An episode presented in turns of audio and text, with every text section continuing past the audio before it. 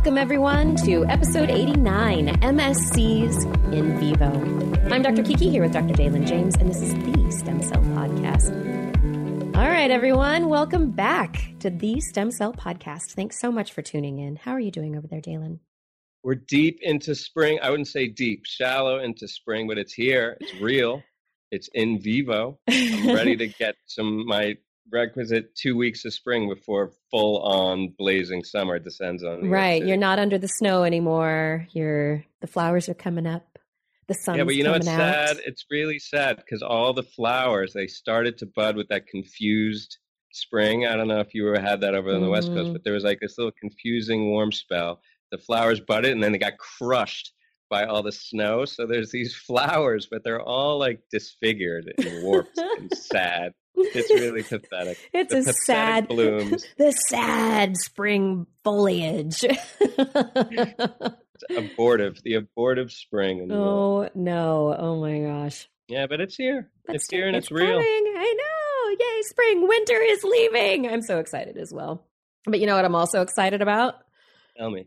This show you know, because it's time for us to get into it. Everyone, make sure you check us out at stemcellpodcast.com where you can find all of our past episodes and other great resources.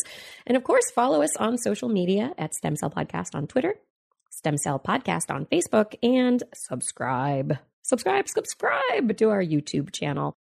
Everybody, we have a great show today, and we're going to be discussing the latest science as usual and stem cell news. And we're interviewing stem cell scientist Fabio Rossi about his work on mesenchymal stem cells. And it's going to be a fascinating conversation. Yeah, he knows a lot about mesenchymal stem cells. You guys are going to hear probably 50% of it. yeah, just just scratching the surface. All right, Dalen, but before we get into the roundup, now's the time where we normally jump into the roundup, but we have a special announcement today. Longtime listeners might recall that around this time last year, the Stem Cell Podcast took a break. The podcast hosts were, the original hosts were faced with a decision to choose between the podcast and their research, and they wanted to keep the podcast going. And so they were like, okay, I got, I want to do my research, but the podcast, it's great. And we have this great audience. And how do we do that? And so they looked for hosts and found me and Dalen to take over as hosts. And it, there was a hiatus, a break in the episodes that came out. And we want to thank our loyal listeners and the sponsors who stuck with the show during that period and during the transition. I hope it wasn't too bumpy or wobbly in the process, but I'm excited that we got to come in. And, you know, one of the sponsors that stayed on during that break and kept the show going was Stem Cell Technologies. And they're a biotech company who sell cell culture reagents, cell separation tools, and accessory products to research labs globally. And the Stem Cell podcast first met Stem Cell at ISSCR in 2013 as a result of an interview. Just a, hey, we're interviewing a scientist, and a relationship began. And one of the things that really stood out about Stem Cell is their mission to help scientists by providing tools, technologies, and services that scientists can use. And so, for example, we've been introducing before the roundups for a while, Dalen's been doing it, the Connexon newsletters. For the past couple of months, we've been doing this, and they're a free service that Stem Cell's been providing to scientists for about 15 years just to keep scientists current with the science that's happening in the stem cell community, just like what we do with the Stem Cell Podcast Science Roundup. Yeah, I have to say, stem cell technologies is, I mean, not only do they provide all these amazing reagents and kits that facilitate every scientist's day, but they have these other fantastic communication tools. And I have to say, I've been following both their posts, you know, following information they throw out there, and I've been using a lot of their kits for a lot of years. They're very dependable, and I admire the philosophy. I remember we had Alan Eves on the show, and that was a revelation to me because this is a guy who's in private industry, really big up. He's made it. He could do whatever he wants, but he's committed to this ideology at stem cells, which is producing great reagents for scientists to use to facilitate the advance of their research and you know the knowledge of humankind and cures and all that stuff so i feel really good about the relationship and you know it makes sense because the costs of the show they are rising the producers had to look for permanent partner to keep the show going rather than this week to week sponsorship deals that they've been pursuing. And with the history that the podcast had with Stem Cell, along with the history that the companies had of supporting science communication, made them the obvious choice. So that's that. The rest is history. The Stem Cell Podcast is now brought to you exclusively by Stem Cell Technologies as part of their mission to support the pursuit of scientific knowledge. The transition officially took place right before the new year, December 2016. You'll notice that other than our sponsorship content, nothing else about the show has changed. Part of our deal with Stem Cell Technologies is that we'll continue to produce the podcast as we always have. We, that's Kiki and I, and the producers, aren't going anywhere and we'll still bring in the same quality science roundups, guests, and of course, those angry rants. And we've got another good one at the end of the show today. Man, I'm angry. Yeah, we always, there's always something to be angry about. But here we're, you know, thankful and we're excited that we can continue to make this resource, this podcast available to you, our, our audience, so that we can focus more on the science and not so much the business hunting down financial support side of the podcast. And this partnership with Stem Cell Technologies is going to allow us to do that. And so, coming to the end of this announcement, there is one housekeeping point that is going to impact those of you who subscribed to the Stem Cell Podcast newsletter. The way that the partnership has moved forward due to privacy regulations. Because of this new partnership, anyone who wishes to continue to receive the Stem Cell Podcast newsletters must resubscribe. And you can either, either do this by visiting stemcellpodcast.com or by following the prompts that are going to be coming to you in this week's Stem Cell Podcast newsletter. And if you don't resubscribe, if you don't go to Stem Cell Podcast and resubscribe or follow those prompts coming to you in the newsletter, this week's newsletter is going to be the last one that you receive. And I hope that you like the newsletter and all the stuff that comes in it and that you resubscribe. Come on. I hope you guys heard that because that was a threat. That was a veiled threat from Kiki. She pretty much said, You better resubscribe or I'm not talking to you anymore. She no, pulled it. Oh yeah, I want to keep You better talking. listen because she's serious. She's serious. All right. So that's out of the way. We're current. That's awesome. Now let's go to some even more awesome, or equally awesome, at least, uh, the Roundup. This week's Roundup is sponsored by Neural Cell News, which is sent to more than 5,000 neuroscience researchers every week. Sign up at Neural Cell News to keep current with everything that's happening in the neural field. All right, Kiki, it's time. Why don't you bring on some of those general science news? The science that spins me right round. All right, first story in the roundup today has to do with strength, steel. And I'm not talking about Superman. I'm talking about how researchers are trying to make steel, which is one of our strongest substances for making engineering structures, even stronger. How can we help steel get rid of its weakness? The kryptonite of steel is its tendency to develop these microscopic cracks. Over time, the material in the steel these little cracks get started with the shakes and the and the movements of the earth or of how structures move in, re, in the environment. These cycles of of stresses make little fractures. And then those little cracks continue and, uh, and they create these straight line fractures through the steel that can eventually lead the steel to collapse and so this is why you know bridges with daily traffic driving over them for a period of 50, 60 years might have to be rebuilt because those micro cracks turn into larger fractures that aren't readily apparent on observational analysis of this the structure itself. And so researchers are trying to figure out how to make it stronger. Publishing in the March 10th issue of Science, the study authors have used the structure of bone to allow them to create a new structure for steel. They fabricated steel with thin, alternating nanoscale layers of different crystal structures. And these were just unstable enough so that instead of cracking, they morphed under stress. And so instead of these straight line cracks, the cracks either don't happen or they branch out a little bit and don't go anywhere. I don't know if you've seen Luke Cage on Netflix. Mhm. But, you know, towards the end of the first season, there's this, you know, he's this impenetrable man, and they start talking about how the structure of his cells have changed to make him bulletproof. And this is kind of what they talk about. They talk about his cellular structure has turned into this layered structure that, in order to get into it, you have to peel the layers apart and kind of slide in between them. And so that's kind of the analogy that I thought of here, where instead of having brittle bone or brittle steel that cracks and breaks, you now have something that's more Luke Cage type, superhero steel. I can expect some Luke Cage action coming out of the lab. When when can I see that? I'm ready. Five to 10 years. So, this is uh, coming out of MIT, and there's a lot of testing that still needs to be done. But I mean, the if these principles can be applied to a lot of other mixed composition metals, then we might be seeing a lot of stronger materials out there. Pretty cool. I'm all for it. Again, another example. If you want it done best, go to nature. Make it like the bone. It'll be Exactly. better than anything you can do. Mhm. Silly human. Silly humans, exactly. Go into nature. Researchers published in the Proceedings of the National Academy of Sciences a new frog that was discovered. And you want to know what this cute nocturnal South American frog is named? Give it to me.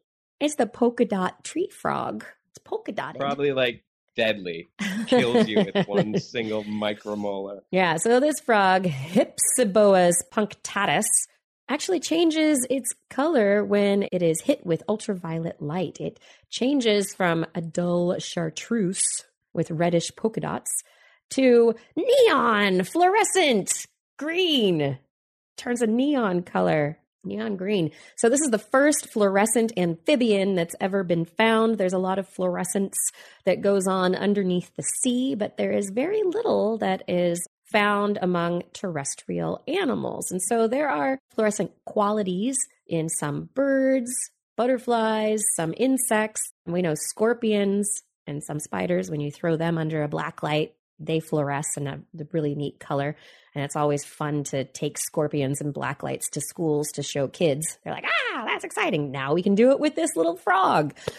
And the really cool thing about it, though, is that even though we've seen this biofluorescence in the skin or feathers of these other terrestrial animals and also in organisms under the sea, this is a novel chemical fluorescence that's going on. And so there's a group of three molecules hyaluron L1, hyaluron L2, and hyaluron G1 that seem to be responsible for this glow.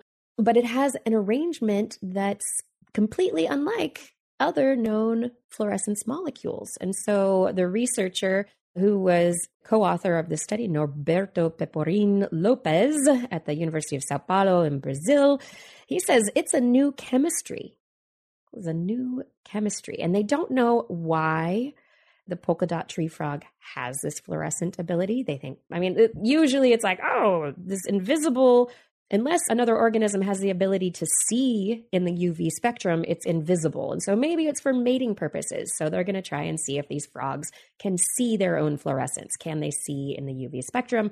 That's something that's unknown about these amphibians. They're also going to look to see if other amphibians have this black light glow in the dark capability it's something that I was thinking about. There are some predators that have like birds, owls, some hawks that have UV sensitivity in their vision. And so something of this fluorescence, it could be communication, but I don't know if maybe they could get picked off more easily by predators, but then maybe that wouldn't have evolved in the first place. I don't know.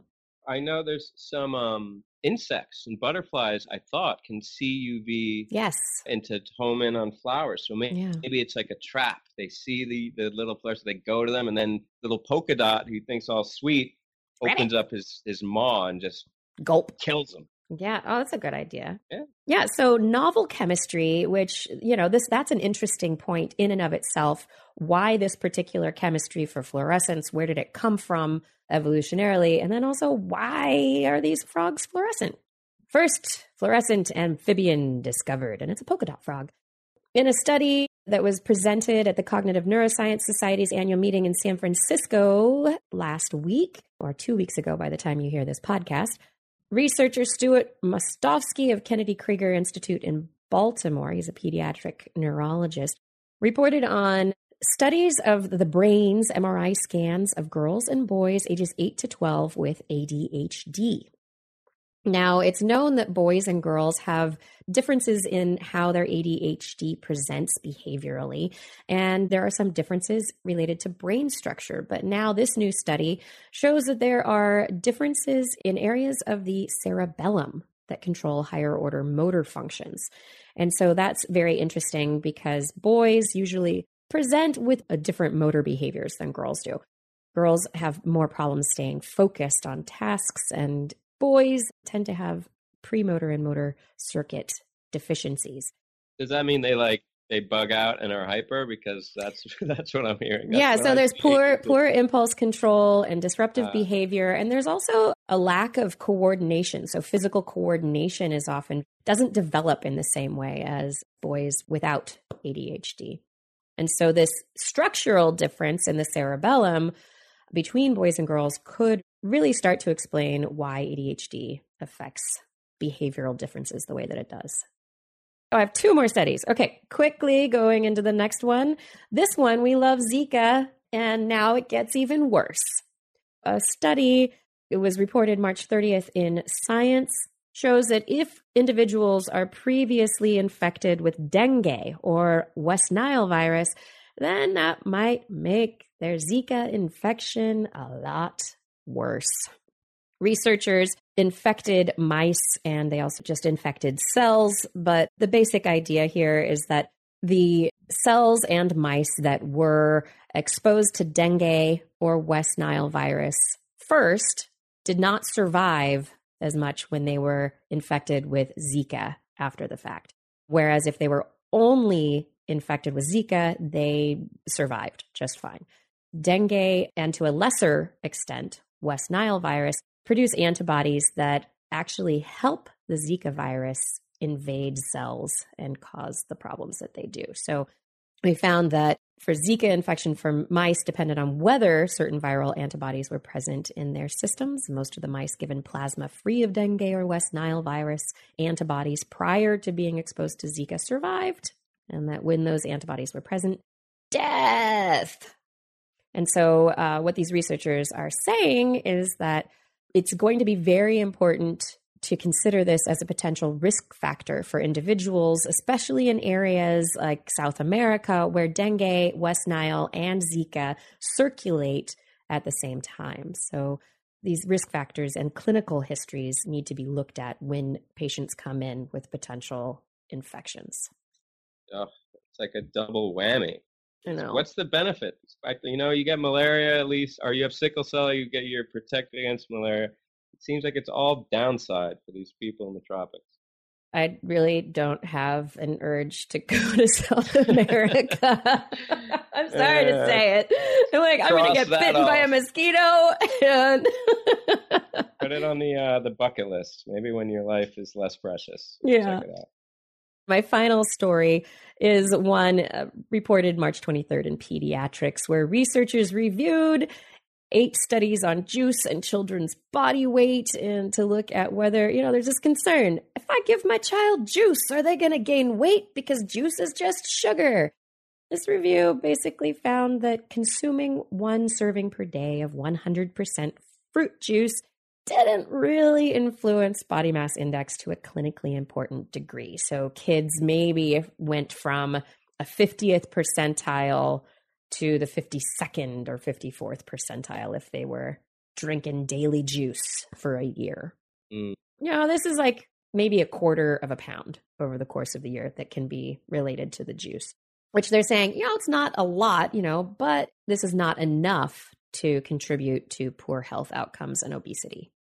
I get it. They did a study, they found some data. It's true, I guess, but I think it's irresponsible to put out information like juice is good.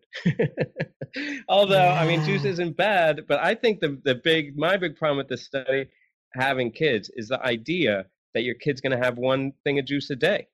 That's like right. when you make it special. When you normalize juice, they're drinking juice all the time. I was, my kids were drinking juice forever, all not forever, for a little while because we started giving them juice and then we just cut it out. And instead of asking for juice, they asked for water. For they water. would ask for juice 3 Mhm. four, five times a day. You drink water, they don't know the difference. I'm against juice. I don't like it. Dalen, anti juice. Put me in that camp. Yeah, and when we're talking about juice, this study looked at 100% fruit juice as opposed to fruit cocktails, which are juice and sugar water or combinations of different juices and water. And the study, the way that they looked at it, they didn't actually control for these kids being given one, here's your juice for today, and actually control it. This is kind of self reporting by parents in these various studies, and it's correlation, it's correlational data where this juice drinking behavior was already underway and they tried to relate it to their weight. I was like, oh, well, two glasses of juice a day, you know. Know. Yeah. So it, this is like, seems like post hoc analysis. But anyway, anywho, my son is still not going to get juice every day. He's going to get water except for special occasions. it's, it's the way it works. Instead of having juice, have the fruit, right? Exactly. You want the fiber, you want all the nutrients. Juice is devoid, devoid of good things. Tastes good, but yeah. There's all these movements with like the juicing. I don't know if it's. I'm sure it's Mhm. over there in, in, in Portland too, but in, Yes. in the city, juice, the kale juice, and I. It's notable to me because I'm sure it is healthy and there's a lot of nutrient content, but it's really just the sugary part It's of all, sugar. all that kale juice. Yeah. A head of lettuce or a head of kale through there to get like half a cup. Yep. What about all that lost fiber? I want that fiber. You want that fiber. Exactly. Go eat a salad. Yes. Go have a piece of fruit, everybody. My kid says, "I want juice." I'm going to say, "Here's a head of kale. Come back to me in about three hours." Go chew on this. all right, is that all? That's a good note to go off on. Yeah. Juice is good. No, juice is bad. Yes, juicy. Very good. Very good. I'm moving on to stem cells, if you don't mind. Do it. The first study is we've talked about this a lot. You know, the whole proliferation of these mesenchymal stem cell therapies. I think leading to this nadir we reported on the last show where in the New England Journal they administered the adipose derived autologous mesenchymal stem cells to uh, three women in Florida in a Florida clinic and they went blind. I mean, come on, this is terrible. This is needs to be regulated. We're going to talk about MSCs a little bit today on the show, but this isn't MSCs, but it is a study related to that New England Journal article in, in terms of the fact that it was treating the eye. This is a study that's been ongoing for years, first of its kind.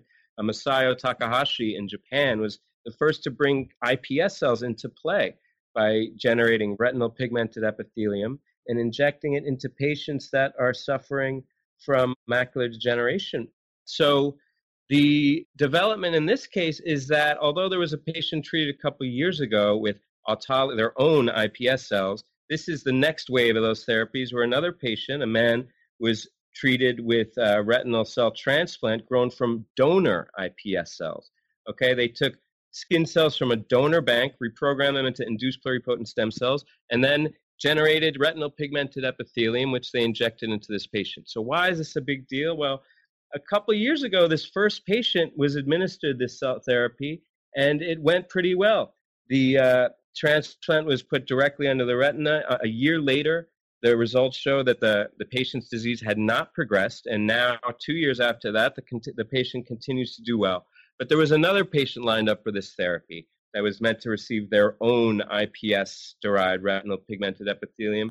And that's when they noticed a little bit of a wrench in the works, which was that this patient's iPS cells showed a minor irregularity, a, a minor mutation that could put these cells at risk for forming tumors are being oncogenic. So it was a big issue. They said, well, we got to rethink this whole approach.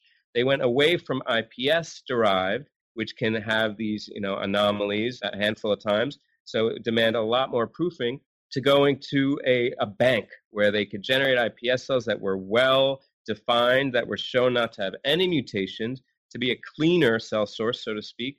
And so now they're moving into a new wave of treatments in five patients where they use cells derived from this bank. So this is a big deal. It's a potentially safer technique. And the patient who received the transplant last week is the first of five, as I said, approved for study by Japan's health ministry in February this year. And this is, at this point, just a safety study, but it's really important because this is kind of the tip of the iceberg. It's the, the first in man trials of iPS cells and their derivatives. And as such, it's really important to set the stage for any future therapies. As the team leader, Masayo Takahashi, who's at Riken, told the press conference, we'll have to wait and see for several years until we know whether last week's transplant was a complete success. Mm. A key challenge to this case is controlling rejection, and we need to carefully continue treatment.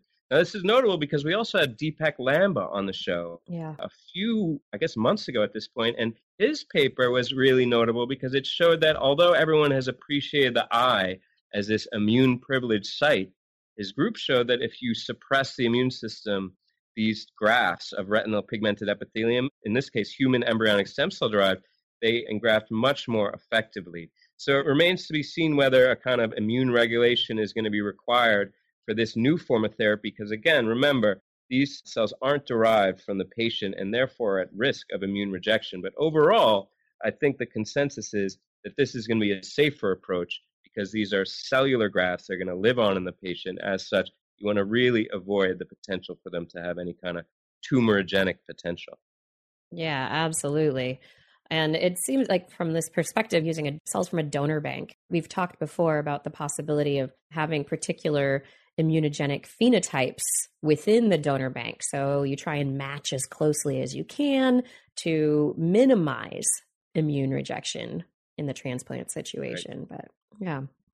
Yeah, it's tough, but I know I think it's an important line because you know one of the major complaints about IPS therapy is that every single time you reprogram someone's cells, you got to treat those cells as a new drug. You know, you have to file an IND with the FDA mm-hmm. and get all the regulatory approval, or at least in the current state of the system. So this approach where you had one single product that was very well verified may be more practical for widespread application. But I guess we'll see. You know, these trials take a long, long time, as Masayo Takahashi mentioned. You know, it's going to take a while to see if these cell treatments are safe and effective. But I think it's encouraging early results. Certainly better than making a few people blind. All right, so going on to more orthopedic applications as a stem cell fabric innovation. Okay, so every time you throw a ball, swing a golf club, you know, reach for something high on the shelf, carry your baby, you're doing all those things thanks to your rotator cuff. I know so many people who have hurt their rotator cuff. Uh, oh. You're looking at one of them. Yeah. You're listening to one of them at least. I, I've had a couple shoulder injuries, labrum specifically, but it's a similar thing. And the reason I had two is because after the first one was repaired, I went right back out there, you know, after my mm-hmm. physical therapy and everything, and the repair got yanked out. You're Why? Like, because I'm fine. I'm, i can do everything I want. Yeah, because I'm an idiot. That's part of the reason, as you were just, you know, carefully alluding to. But also, I'm pretty intense. I get out there and I play. But it's nobody's fault. You know, these repairs are really prone to going bad, so to speak. Rotator cuffs problems are really common. There's like 2 million people, okay, affected in the US alone, and there are 300,000 rotator cuff repairs every year. 300,000. And there's a lot of techniques that surgeons use to reconnect the tendon to the bone, but oftentimes, as in my case, they don't stay reconnected. Up to 60% of the time after injury, there's a re rupture. That's according to Dr. Cato Lorenzen, the professor of orthopedic surgery at UConn Health, who is the leader of the study. And that means more surgery, or yeah. worse, learning to live with reduced mobility in the joint. Not an option if you're me. Mm-mm. So, what Lorenzen and his colleagues report in the April 3rd issue of the journal PLOS One is that they may have an alternative approach. They use this nano-textured fabric that's seeded with stem cells, and they're using this. They're able to get the tendons wrapped in the fabric and enables a better attachment to the bone. And these attachments are stronger overall with more advanced cell structure. It's more looks more physiological, like natural, undamaged tissue. And the tendons can be repaired in just this surgically assisted or I guess fabric assisted surgical technique, they heal with a more organized cell structure. And you know that makes the whole repair stronger. The combination of this nano mesh with stem cells, it seems to be really important. Sometimes this has been done, you know, sometimes in these clinics they have orthopedic applications where they'll just inject stem cells alone after the repair. But the results from that technique have been really mixed for a lot of reasons. But I think the bottom line here is that these investigators are showing is that just putting in the stem cells alone isn't enough. They need a kind of a niche so that they'll both embed into the surgical site, and also that they'll thrive. And this mesh that uh, Dr. Laurencin created, along with his colleagues, was made from a novel nanostructured polymer containing polycaprolactone, if you can believe it, and polyphosphazene, if that's how you say that. So this is new stuff that was pioneered by Laurencin. And what they show is that it provides a really attractive habitat for the stem cells to like hunker down. And once they settle in there, they begin to send out these trophic factors that allow the cells to align and grow into the tendon tissue. So once this hmm. tendon is fully regenerated, the mix goes away. It dissolves away, so it leaves no trace. These results are laying the groundwork for regenerating other tendons and other joints, including the knee, with long term goals being the regrowth of entire joints and limbs. Wow. Five to 10 years. Five to 10 years. but I'm thinking we'll have to talk. So, anyway, it's a good deal. It's another one of these approaches in orthopedics, I think, are really um, advancing in the stem cell field. So, good news. That is amazing news. And it, I mean, really, though, it's like making me think about, you know, this what is the environment that these regenerative cells need to be in to heal correctly? Yeah. And as we're going to be talking with our guest later, Dr. Rossi, you know, what are mesenchymal cells doing? What are the regenerative cells doing? How do they interact to yeah, know, create a scar cells. or not create a scar, to create a strong tissue or to create a weak tissue? It all goes together. It's fascinating. That's the key. That's the key. And these, notably, these cells that were embedded in this nano mesh were mesenchymal stem cells. So we'll be sure to ask Dr. Rossi about that type of application when he comes on. So moving on, neuro. Okay, so there's a whole range of these tragic neurological diseases and iPS cells are showing some potential to address them. So, specifically, I'm talking about scientists at Case Western University School of Medicine have successfully grown stem cells from a range of children suffering from devastating neurological disease. Doing this to help explain how different genetic backgrounds can kind of converge on the same symptomology. This work sheds light on how certain brain disorders develop, and it provides a framework for developing, generating, and testing new therapeutic approaches, medications that may appear promising when exposed to one patient, but when you apply them in another patient, they don't exactly work. So this may be approach of, of understanding that and tailoring these therapies so that they're effective. So this is a new study published in the American Journal of Human Genetics. The team led by Paul Tesar, they developed induced pluripotent stem cells from 12 children with various forms of Pelizaeus Merzbacher disease. Okay, this is a rare but often fatal genetic disease. And what's unique about it is that it can be caused by any of hundreds of mutations in a specific gene that's critical to the proper production of the nerve cell insulation called myelin. Some children with this PMD have missing or partial or duplicate or even triplicate copies of this gene, while other children have just a small single point mutation. So there's so many different causes, and with all these different potential causes, it's really hard for the researchers to zero in on what exactly the mechanism of disease is. And they've been desperate to find effective model for this disease. So using these 12 patient samples, generating iPS cells for them, they can recapitulate multiple stages of the disease in the lab, in a dish and they can establish this broad platform for testing new therapeutics, not just on the macro disease, but on each disease specific to each mutation, understanding not only the mechanism of the disease pathology, but unearthing unique therapeutic molecules that may be specifically effective in that in treating that pathology. So to quote Paul Tesar, stem cell technology allowed us to grow cells that make myelin in the laboratory directly from individual PMD patients. By studying the wide spectrum of patients, we found that there are distinct patient subgroups. This suggests that individual PMD patients may require different clinical treatment approaches. Okay, and this is uh, another quote by Zachary Nevin, first author of the study, points toward the therapeutic applications of these cells quote, we use the cells to create a screening platform that can test medications for the ability to restore cell function and myelin. Encouragingly, we identified molecules that could reverse some of the deficits. So this finding is a proof of concept that medications that can effectively act on the pathology within these cells, the specific cells and specific to the mutation in that patient, they can be advanced to clinical testing in the future using this proof of concept therapy with a platform in vitro that can be exerted to derive and identify novel therapeutic compounds. So you always love to hear about anything that makes a disease tractable. The most painful thing, I think, especially with childhood diseases, is not even knowing where to start. So yeah, this is a square one or square, you know, at least moving in, in the direction toward treatments and cures. Yeah, because what actually underlies the symptom is what you want to treat. You don't want to treat the symptom. And so, like this study gets at, there are so many different causes to the exact same physical problem. And so, if you can really get at this individualized treatment in a rapid way, especially like in a in a childhood disease, like this is changing a life. Yeah, it could change a life. Exactly. Hopefully, they can move forward on this fairly quickly to bring it to clinical use. Yeah. I mean, if you could have a, a, cell throughput identification system in a hospital in a children's ward, yes. bam, bam, bam, you know exactly what phenotype or genotype yes. you're dealing with, and yay, and we get there. Personalized mm-hmm. medicine using iPS cells. This is uh, Paul Tesar. This is what he does. They call him the czar, and it's not for nothing. He's going to move this field forward, I can assure you. Yeah.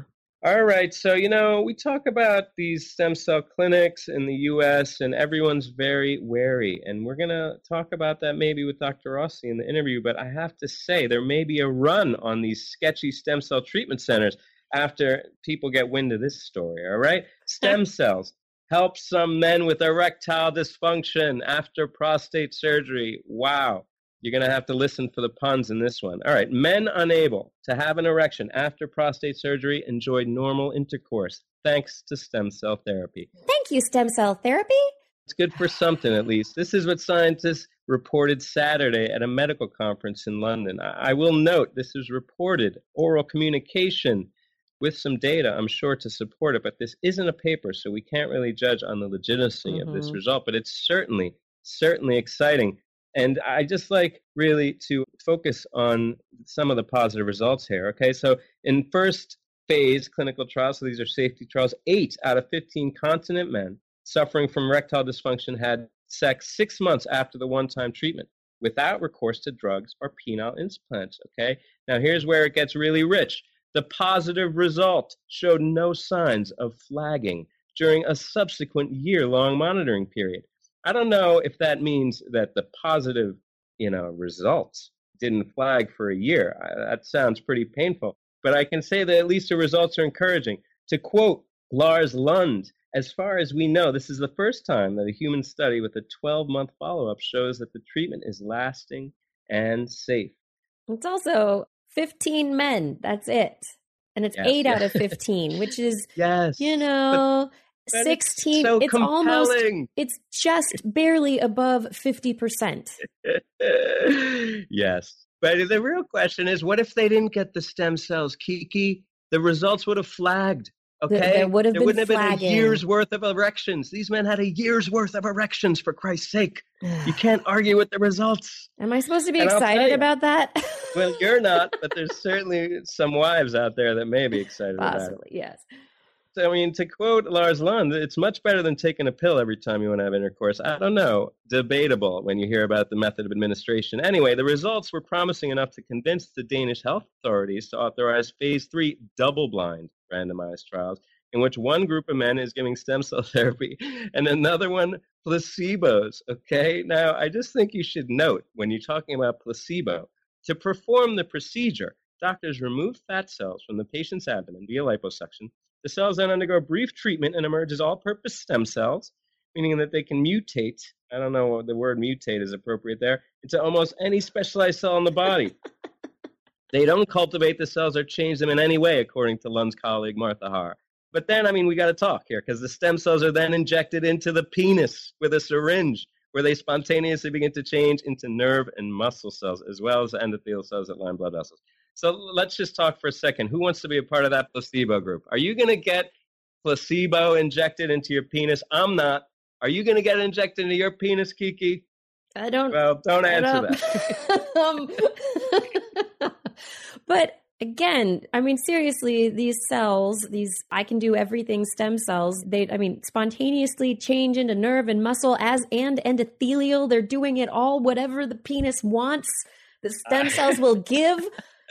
I am so, I don't know about this study. It's disturbing. It's, It's not disturbing. a study. It's five, 15 people. I It's don't think we 15 can people. call it a study. So I'm going to wait for the phase three double blind randomized trial because that's when real data starts actually coming. And hopefully they'll have enough subjects to actually make it, you know, real results.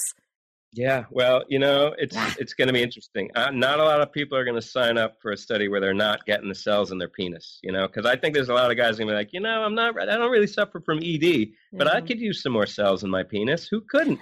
So we'll have to see how that plays out. But you know, maybe a bit of a rush on these clinics, and people's penises might be falling off. I wonder if it was going to turn out, you know, there were some circumcision studies related to HIV and AIDS in Africa where they were circumcising individuals and they, you know, early results come back from these phase three double blind. Well, I guess you can't really double blind, but they're doing these trials and they found a significant statistical difference. And so they, in the early phases of this clinical trial, they're like, okay, we have to get rid of the control group because we're finding such a benefit of this practice. Right. So this has happened with with various drugs. This has happened with various surgical procedures in the past. That as you know, maybe they'll only have to do these placebos for a short period of time because it'll be so successful. But I'm No. highly circumspect. My guess is not not going to happen. I'll tell you the, the the real red flag to me there is how many guys who suffer from ED immediately after the prostatectomy or prostate surgery regain erectile function on their own. Eventually, down the road, yeah. I mean, the, the Mhm. stats aren't there. A lot of them do. A lot of them do. So this is a bit of a of a red herring, I would guess. You know, it's like everything with stem cells. We have stem cells. Let's find a disease to treat. In this case, inject them in your penis. Which you sound very excited. I'm I'm wary. It's Needles. just crazy. You know, Needles. it's funny with with the penis. I think it's a very fine line. You're either like, no way, no one's touching my penis, or you're so desperate with to restore function of your penis that you'll try anything. Try so you're pretty anything. much on either side of the watershed. You hate the idea, or you're desperately in search of an idea like this. And I'm glad that I'm on the front end of that. For now, we'll see where it goes. And, you know, anytime we can help people with new stem cell therapies, yes, potentially good news, right? it's potentially, or potentially, it'll make you blind without a penis. I don't know. and on that note, we're going to finish this roundup. Our friends at Stem Cell Technologies want to tell you about a new product called CloneR. CloneR, C L O N E, big R, is a medium supplement designed for greatly enhancing the cloning efficiency and single cell survival of pluripotent stem cells. Unlike current methods, CloneR will enable the robust generation of clonal cell lines without single cell adaptation, thus minimizing the risk of acquiring genetic abnormalities. CloneR is not available yet, but Stem Cell Podcast listeners can sign up to receive notification when this product does become available. And if you want to receive that notification, if you are interested, you have to go to stemcell.com slash cloner, spelled C L O N E R, stemcell.com slash cloner to sign up. All right, so our guest today is Dr. Fabio Rossi. He's a professor at the Department of Medical Genetics and he's the director of Biomedical Research Center at University of British Columbia. Dr. Rossi's research looks at a variety of topics, but is here today to discuss with us the role of mesenchymal stem cells in regeneration and fibrosis in vivo. Dr. Rossi, welcome to the show. Thank you very much. Happy to be on it. Yeah, we're really excited to talk with you because in past shows we've been talking a lot about different uses for mesenchymal stem cells. And so it'll be really interesting to dig into your work. And so, why don't we get started by just telling our audience a little bit more detail about your lab and what it's focused on? I have been accused of having scientific ADHD for a relative lack of focus of my lab. But one of the things that most of the lab is working on, meaning like more than half, is the in vivo of mesenchymal stem progenitor cells. So we have a very different outlook on these cells than many other people that you may have talked to in the past do, because we don't look at them once they are taken out of the organism, and we are not necessarily trying to understand how to use them as therapeutic tools or drug delivery tools. We are interested in understanding what they do normally during homeostasis and regeneration of adult tissues in vivo.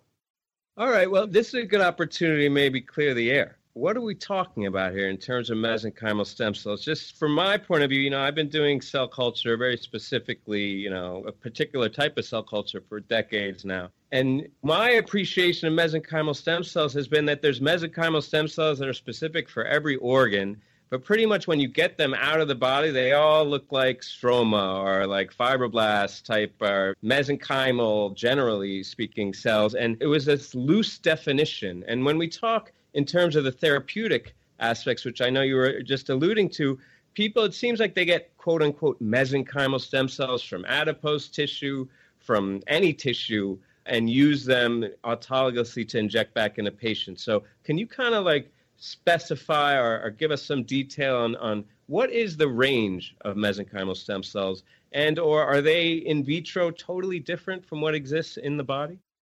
This is an excellent question and uh, in fact it's multiple questions wrapped into one if i must be completely honest. Now what are mesenchymal stem cells? You know we definitely have a huge nomenclature problem. The term mesenchymal stem cells have been used and i would say abused in the literature for years and uh, ended up giving the impression to people that mesenchymal stem cells have an expanded developmental potential akin to that of almost iPS cells or embryonic level progenitors. If you read in the literature, mesenchymal stem cells can do anything from generating neurons to, you know, remyelinating axons. And that is just simply not the case in our studies in vivo. Now, of course, you can tell me once you put them in vitro, we know these days reprogramming exists, everything is possible. Lineages aren't quite as tightly nailed down as we thought they used to be. So things can change once you put them in culture, especially after extended culture. But what we see in vivo is that mesenchymal stem cells have a strong preference for a fibrogenic or an adipogenic fate. Now, the same cells can definitely be induced to making bone, the osteogenic lineage, and cartilage. However, in our lineage tracing studies, and these are only lineage tracing studies in mice, by using a, a very wide variety of disease and injury models, we have seen limited contribution of stem cells per se to bone regeneration. This is something that has been shown by others. David Scadden did uh, some uh, a very elegant experiment years ago showing that actually the stem cell compartment, while it has the potential to make bone, makes very little of it. And most of the new bone created is coming from more committed uh, subsets. So the osteoblast kind of. The osteoblast. Yeah. So what we see in vivo is that in essentially every tissue, with exceptions, we cannot find these cells in the parenchyma of the CNS, for example, even though the meningi are loaded with them with some exceptions, they are present in every organ. They have a very, very similar surface phenotype and a very similar transcriptome, but not identical. If you look at cross organs and you isolate them from fat, from skeletal muscle, which is one of the tissues we study a lot because of its very efficient regeneration, if you take them out from the kidney, the lung, these cells have the same surface phenotype, the same transcriptome, but small differences in subsets of specific transcription factors. This is very similar, reminiscent to what has been shown for, for example, tissue resident macrophages. A lot of them, most of them in peripheral tissues, come from the bone marrow, but when they land in a specific environment, they change their epigenome and their transcriptional programs slightly due to environmental influences that we absolutely do not understand at this moment. And so when you re-isolate them, they have slightly different properties, even though they're coming from the same source. Endothelium is similar too. If you look at endothelium, Well, okay, there there are multiple developmental sources, most likely, so it's slightly different conceptually.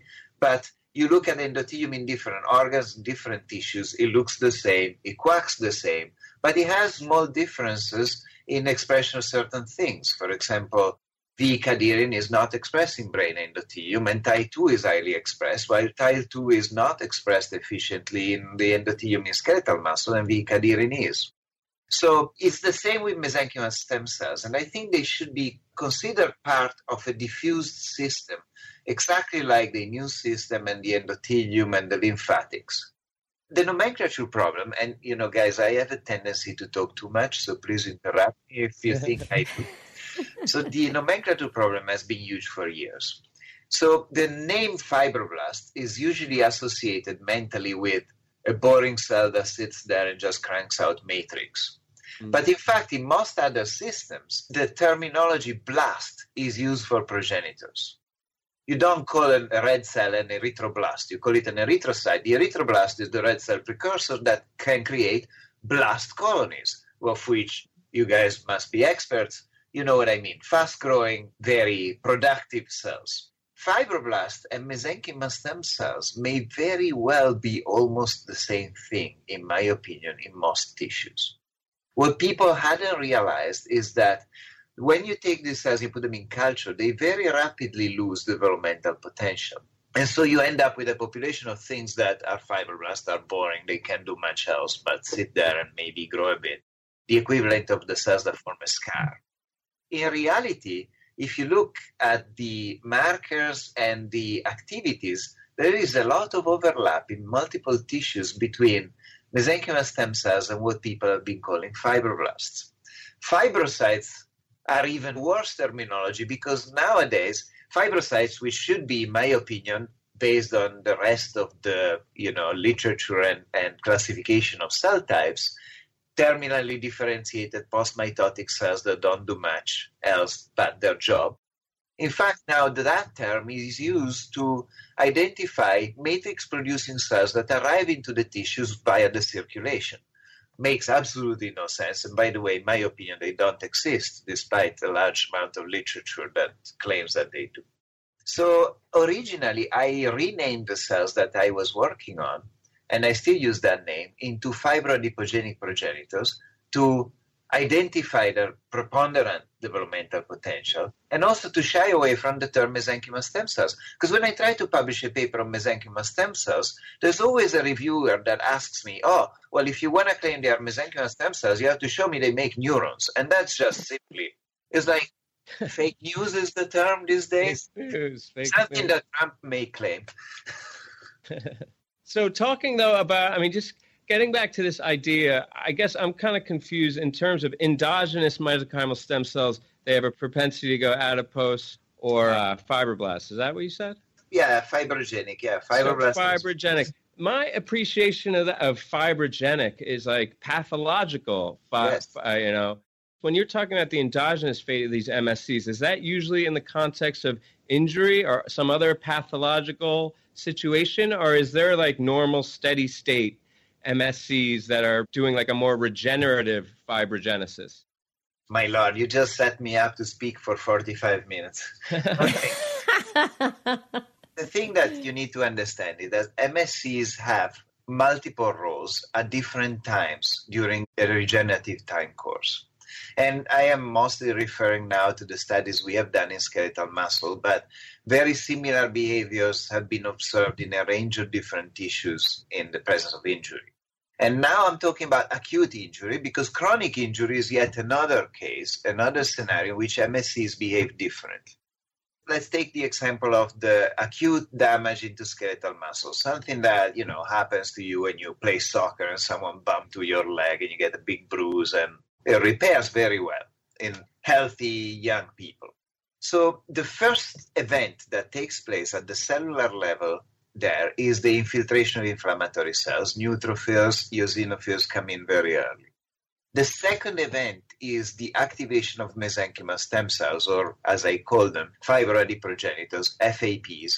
And uh, these cells enter into cycle and they expand very rapidly and it's impressive if you look at lineage tracing the whole tissue is taken over by this cell population within the space of three days during this uh, rapid expansion the cells seem to mostly express secreted factors that are related to inflammation they express chemoattractants they express uh, things that will activate and attract inflammatory cells from the circulation into the damaged area, and we know that inflammatory cells are extremely important for regeneration. But the interesting thing is, MSC seems to be the main directors of these orchestrated activities the fact that they are used in an anti-inflammatory way in therapies in the clinics is interesting is not completely incompatible with the fact that we see them you know organize inflammation. We usually see them in a pro-inflammatory role early in, in, in regeneration. People tend to use them as anti-inflammatories and i think that role is actually a potentially real role of in vivo mesenchymal stem cells in the later terminal phases of the regeneration you will, will ask, is it possible that by putting them in culture you're mimicking that stage? And I say it's absolutely possible. So I'm not completely opposed to the rationale of MSCs as anti-inflammatory, although it would be finally nice to know how exactly the mechanism that they use to do so. The next stage is a stage in which the mesenchymal stem cells turn on a fibrogenic program that we call transitional fibrogenesis. This lasts in skeletal muscle regeneration maybe two or three days. And during this period, the cells express a number of matrix components that are transiently deposited in the matrix during regeneration and later remodeled away.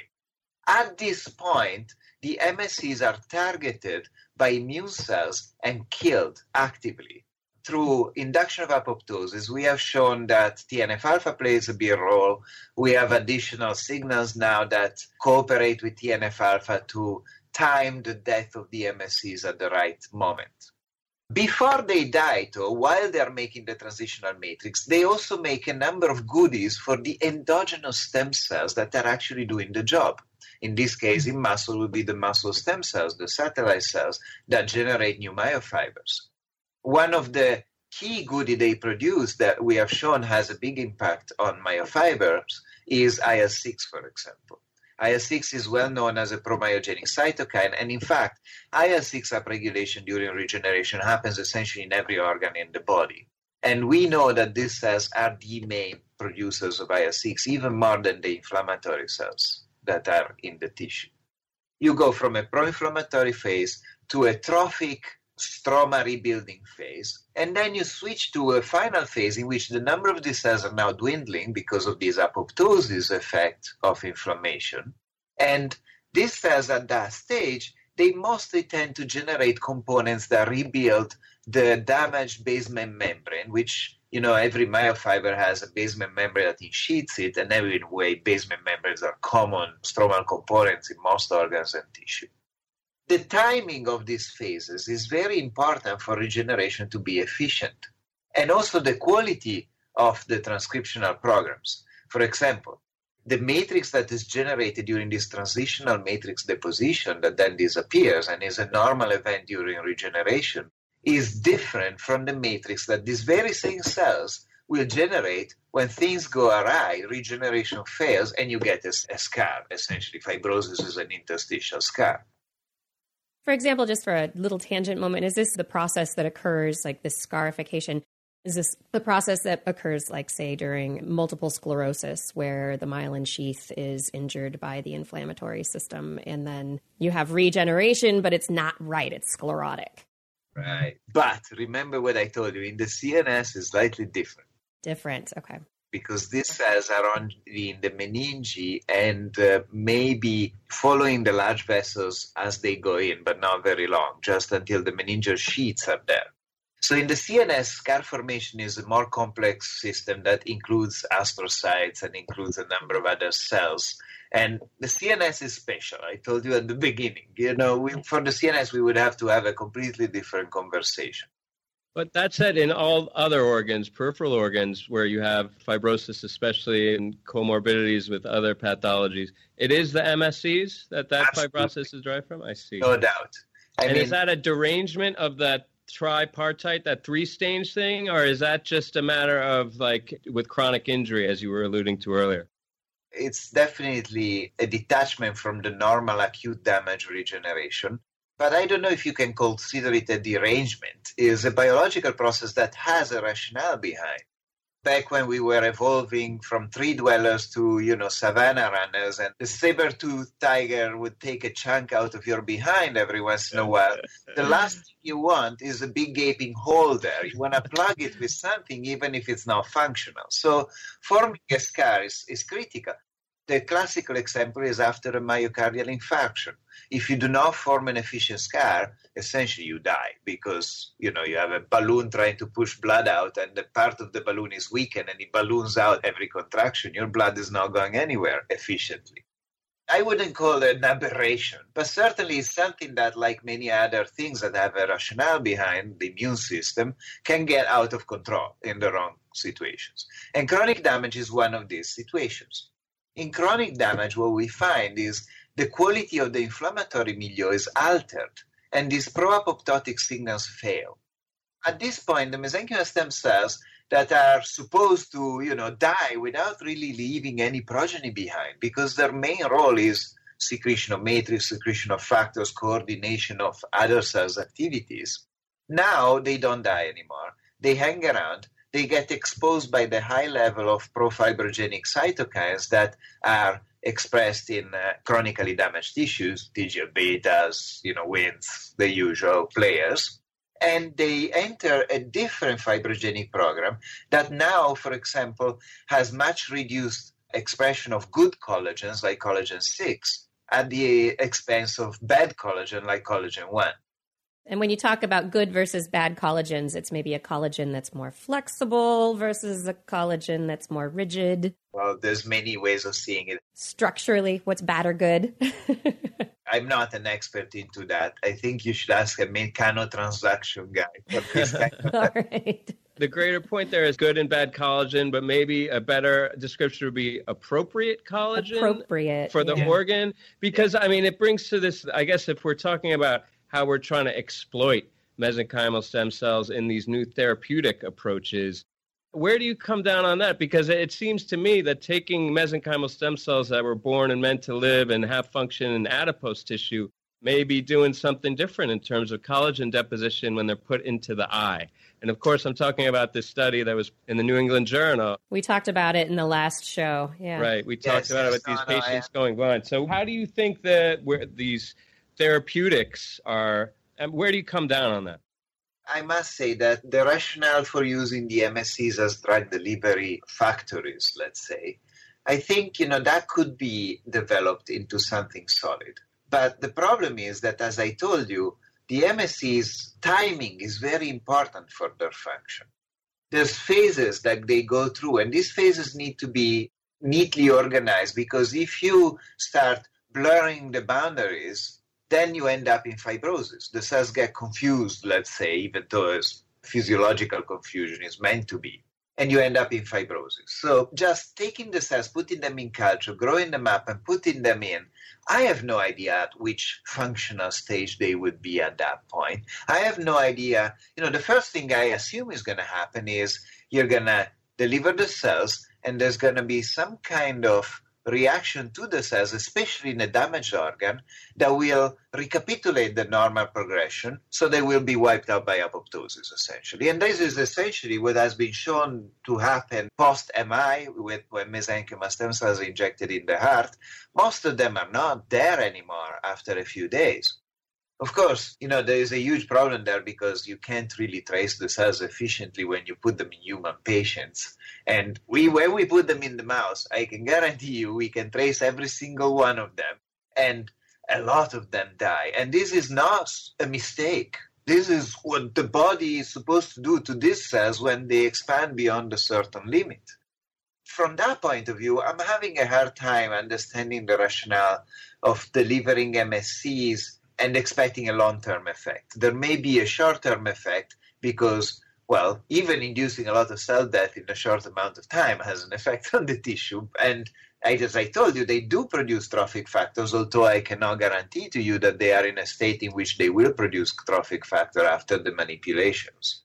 But the part that I find dangerous is the idea that people forget that if they get them to survive, which thank God is hard, they will be at risk of these cells generating some kind of fibrotic scar, some kind of fibrotic infiltrate, because that's their job if they actually survive this regenerative environment. I don't know if it that answered your question.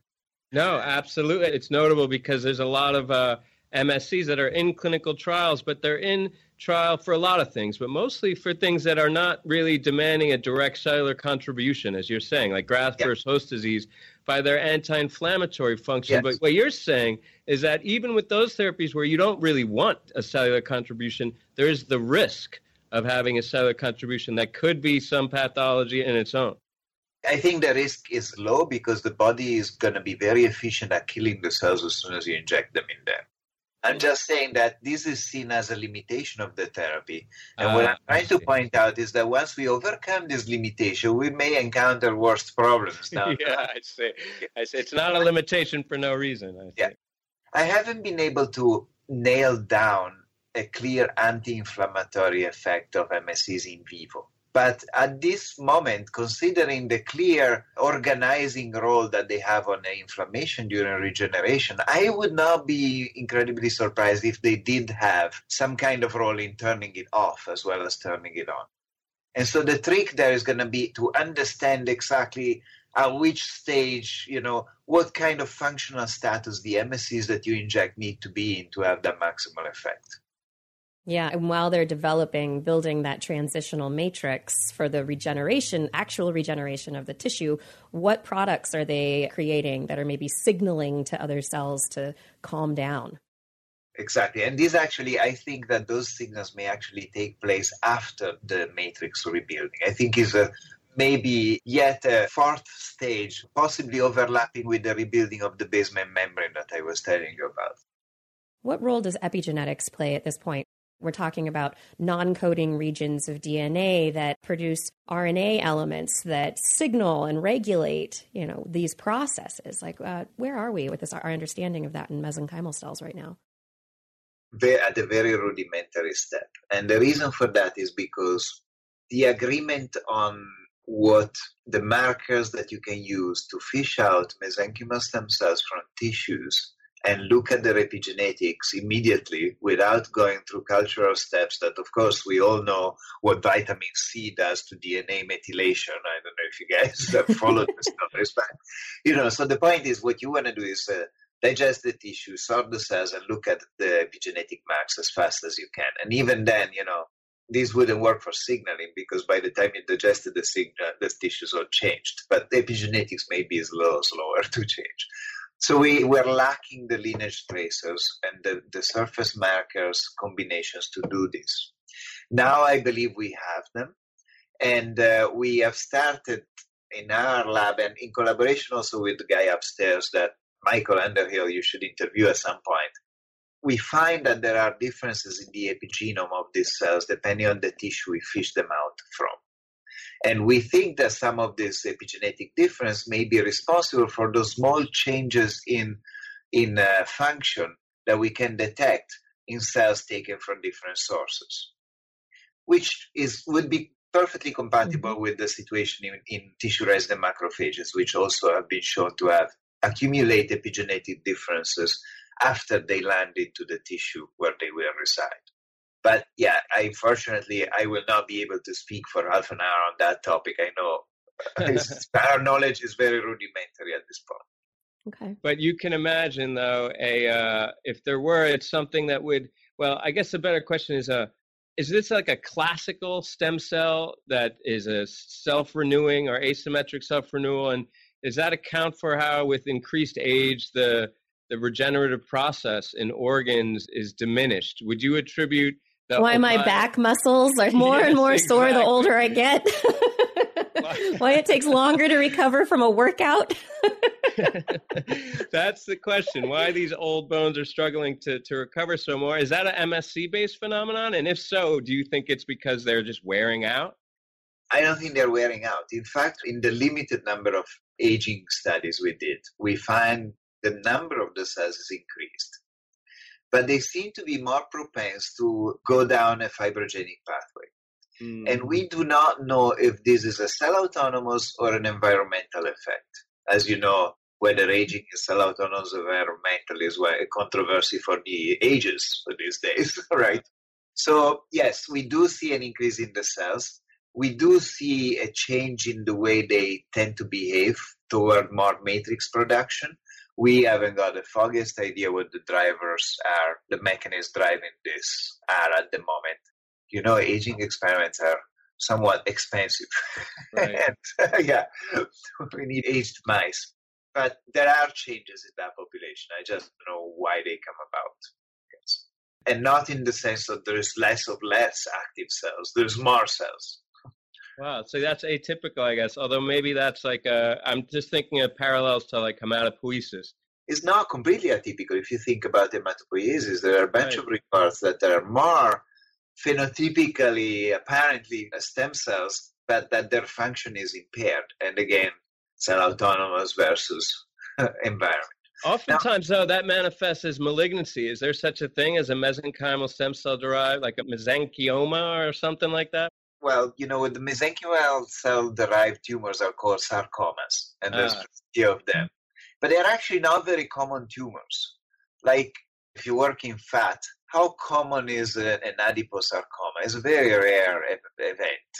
One of the reasons I think, but here I'm completely hand waving, is that that the body has very tight mechanisms to control these cells that may not exist to control other cell types because other cell types are not meant to expand massively and then contract massively in the space of a few days, mm-hmm. right? But, you know, as I said, this is hand waving at this stage. An hypothesis. Now, let me address the other question you asked, me because are they real stem cells? This is an excellent question. I can sort a population that looks pretty homogeneous. And we have even gone to, this is all unpublished, but we've even gone to the single cell level with, uh, you know, the next genomics single cell sequencing. We think that the cells, they seem to be pretty homogeneous within skeletal muscle, for example.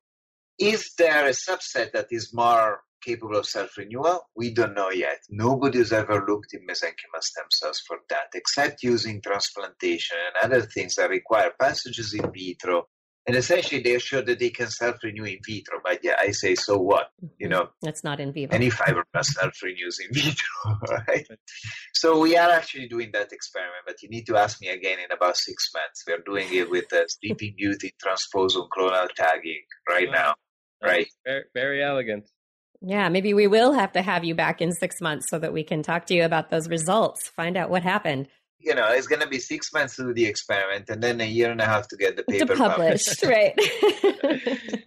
there is one question you didn't ask me, so I'll ask it to myself if you guys don't mind. Of course. And that is the role of these cells in tissue homeostasis.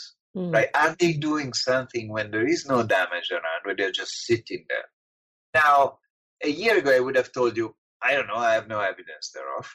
Right now, we have taking advantage of a number of new transgenic models we have built that allow lineage tracing and tissue specific knockouts in these cells, we have started to, pardon my French, mess with the signaling pathways. We find that alterations of the signaling pathways in these stromal progenitors have a huge impact on the function of the parenchyma of the tissue. In muscle, we have inducible transgenic models in which we can lead to muscle wasting similar to what's seen in tumors or aging within a few weeks of activating it. And they are specifically activated in the stroma. We are not touching the myofibers, and yet the myofibers are half the size a few weeks later. So there seems to be not just a trophic effect of these cells during regeneration, but a significant trophic role of these cells in the normal maintenance and homeostasis of tissues. Wow. So this is you knocking out specific secreted factors within the MSC compartment, actually, or it's changing their transcriptome? I'm actually knocking out key uh, signaling components, signaling cascade components. So I'm preventing these cells from responding to certain secreted factors. I see. Okay. Wow. And, and so that alters their status enough that you get, you know, all hell breaks loose in the tissue. So this is going to be very, very interesting over the next couple of years. And again, you know, it may suggest that those therapies that are being tried are not completely without rationale. You know, it's just odd for me to think that the therapies were started before we even had a clue that there was a rationale behind right? But sometimes, you know, you have to go that way. Yeah, it wouldn't be the first time, right? That's what There's I was going to say. a lot of treatments came out of nowhere. Although, you know, like Paolo Bianco said a few years ago, the late Paolo Bianco, you know, normally when you don't have a rationale for a therapy, you start using it because it works really well. And then you figure out why. In this case, we don't have any evidence that it works well. and we don't have a rationale. Still use it. yeah, that is funny. I always thought it was desperation that drove all these MSC trials. That you're you're dealing with conditions that really have no other treatment, but now it seems like they've proliferated to treat a lot of, of things, almost anything you can think of and yeah. there's a trial there for MSC. So I guess it's really just the accessibility that makes them so prevalent in clinical trials because you can get autologous quote unquote MSCs, expand them and put them back in. But I think that those days are, are coming to an end. I think that maybe the strictures on cell therapy are going to be a little bit more intense. Would you agree with that, or do you think we're moving in the other direction? Well, I'm not so sure. I mean, before we started this conversation, you were mentioning the Japanese study in which they put iPS cells in the, you know, RPG, so retinal pigmented epithelium from iPS cells into human patients' eyes. That movement, that is the tip of the iceberg of a very large movement that includes all the right to try legislation. I think it's 22 states in the mm-hmm. US that now have adopted right to try legislation those things are meant to lower the barrier to do experiments such as MSC therapies, right? Whenever there is no reasonable alternative, the idea is that a patient that is desperate, as you said, has a right to try something, even though is not completely, you know, understood whether it will work or, or not. So those things will probably support and expand the use of these MSCs in therapies. But you're right, it's mostly driven by accessibility and the fact that for the clinician it's really use, easy from a regulatory point of view to use minimally manipulated autologous cells and stick them anywhere they want. I hope that it moves forward at a clinical trials of these cells and the right to try stuff moves forward a little bit more slowly so that the work that you're doing and the basic yeah. understanding of the science behind how these therapies could work come to be even. I mean, that would be ideal.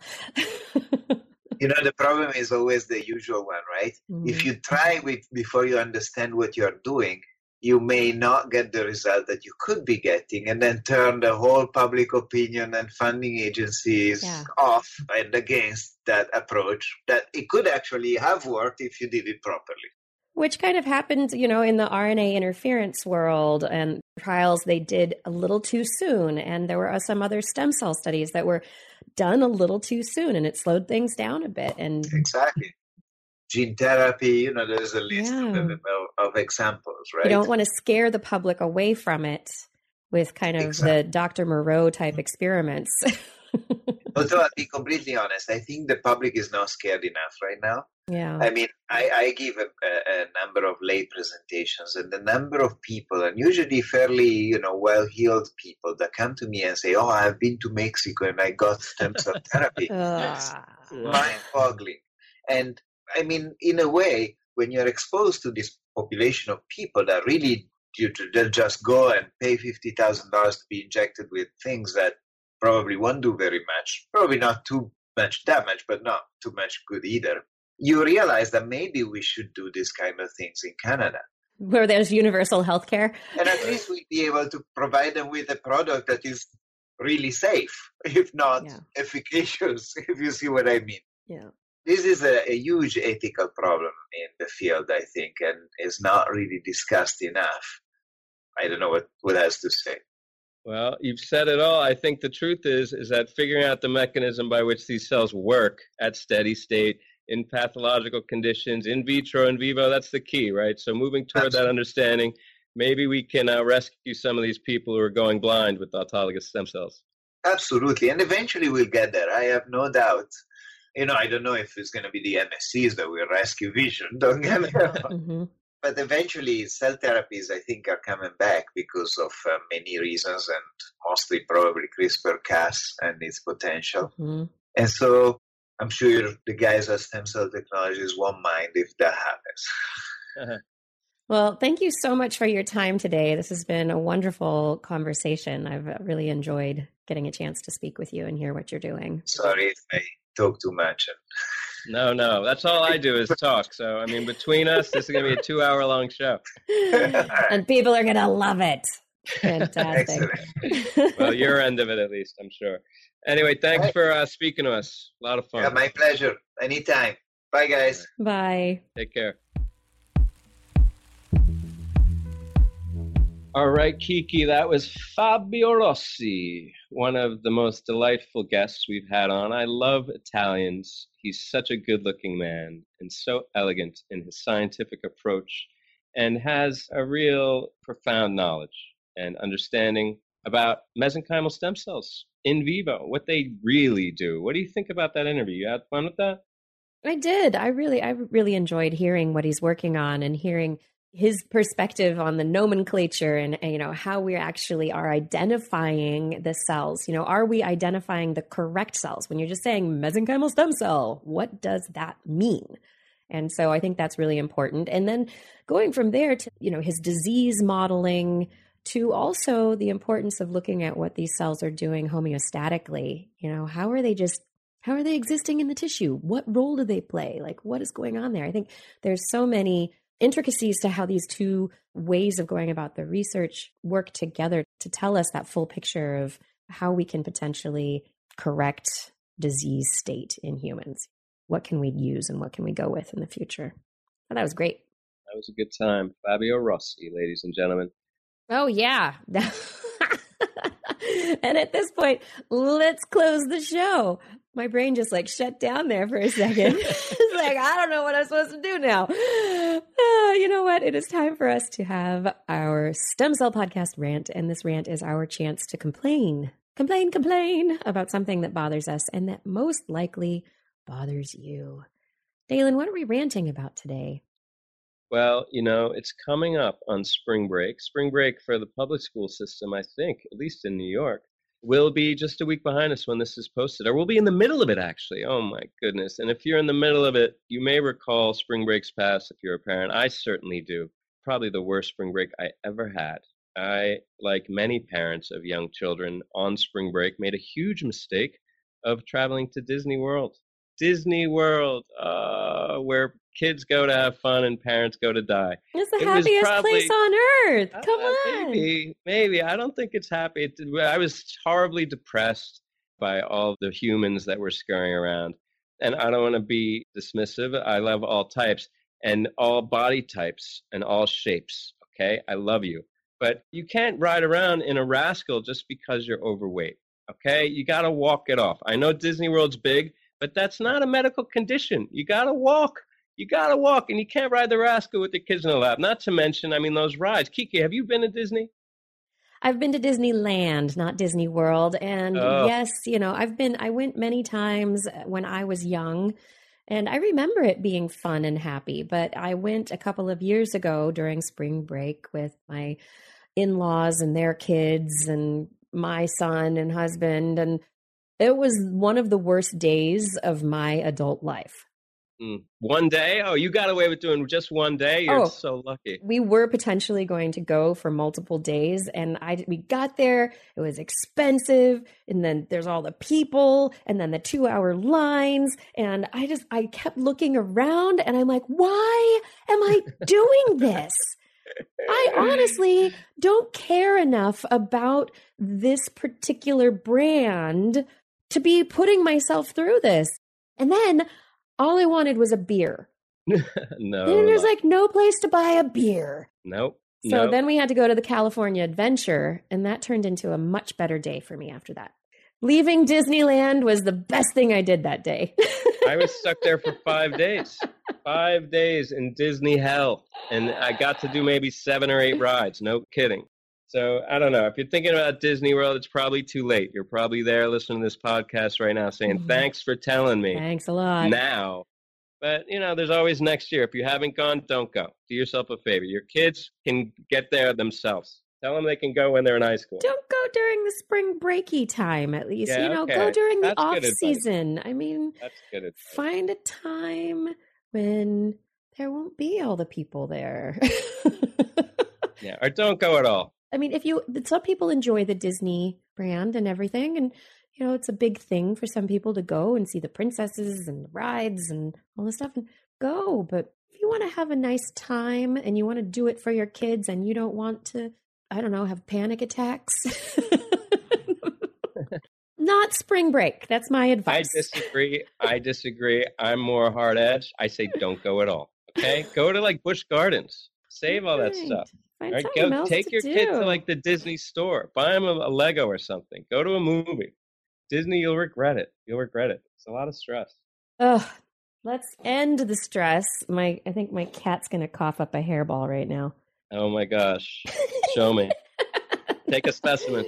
I know, no, no more stress, everybody. We're gonna move on forward because you know what? This ends the Stem Cell Podcast. Be sure to send us your rant ideas on Twitter at Stem Cell Podcast or email stemcellpodcast at gmail.com. Don't forget to go to stemcellpodcast.com or to uh, follow those links in your newsletter to resubscribe to the newsletter. We've done what we are here to do our science news, our interview. Uh, Once again, really fun show.